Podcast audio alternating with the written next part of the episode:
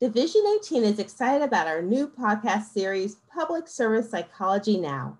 Division 18 is part of the American Psychological Association, also known as APA, and is comprised of members who work in public service settings or serve special populations like Veterans Affairs, community and state hospitals, and correctional facilities.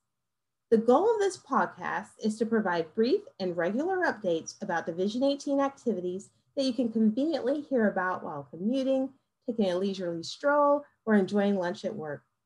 We'll interview leaders and members of the division special interest sections and committees, share announcements, and report on current events relevant to our members. We hope you enjoy this podcast and find it a useful means of staying connected to and inspire more involvement in Division 18 and APA. So subscribe to this podcast today so you'll automatically receive new episodes as they're available. Stay tuned.